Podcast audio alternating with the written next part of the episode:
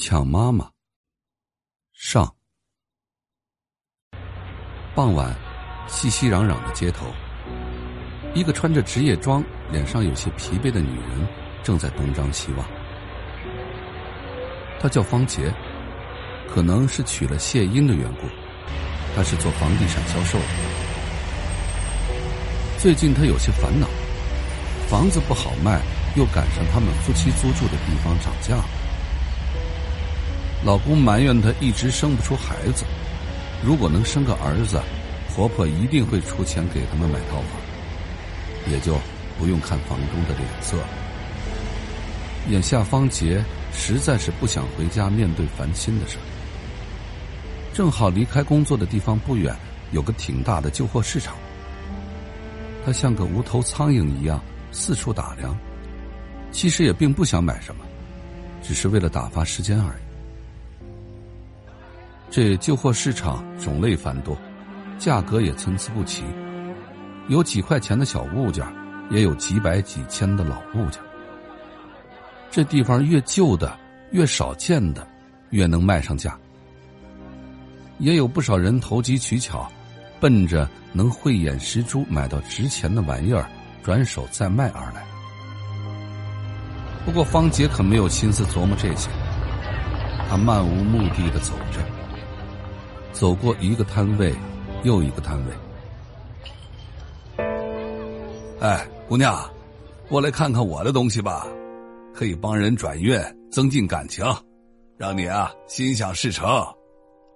方杰停下脚步，循声看过去，在不远处有个老者站在那里，笑呵呵的冲他招手。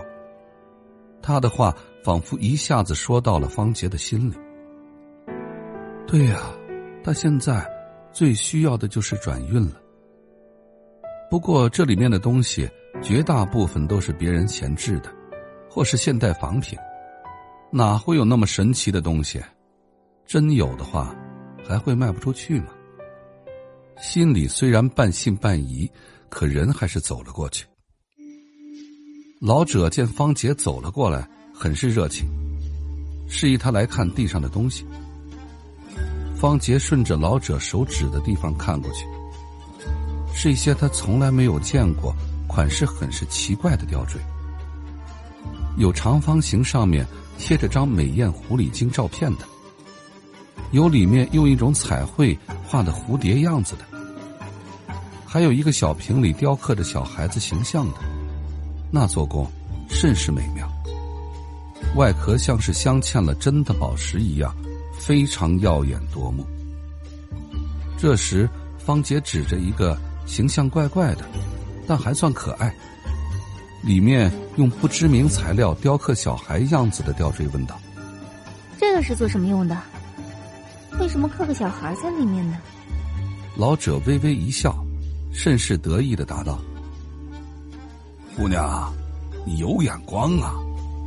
别看这玩意儿小啊。”但作用大着呢，能让你啊心想事成。嘿嘿，能心想事成？真的能心想事成吗？方杰嘴里嘟囔着，人也不知道怎么从旧货市场离开的，手上却多了那个小孩样子的吊坠。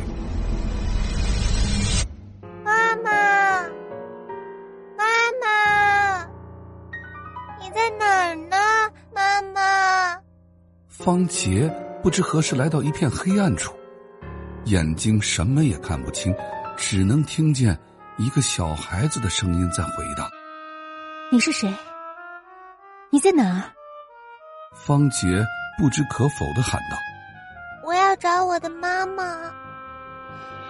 她不要我，我找不到她了。”说着，那声音开始哭了起来。方杰有些着急的说道：“小朋友，你别害怕，有我在，别怕。”这时，小孩突然笑了：“ 太好了，我又有妈妈了！我要你做我的妈妈。”这时，方杰突然感觉周围阴风嗖嗖的，眼下才八月底，天气甚是燥热，可自己。就像掉进冰窟窿一样冷。第二天，方杰一直都无精打采，感觉全身像快散了架一样。今天又是零业绩，再这么下去，工作都快丢了。叹了口气，方杰拿出背包，走出售楼处，低着头朝马路对面走去。一阵刺耳的喇叭声顿时把方杰从失魂中吓醒，他猛地抬起头，发现自己。不知不觉的已经走到了马路中央，人行横道早已进行，周围的汽车不时的呼啸着，眼瞅着一辆卡车奔自己来了，方杰心想：“完了！”吓得把眼睛闭上，腿直打软。一瞬间，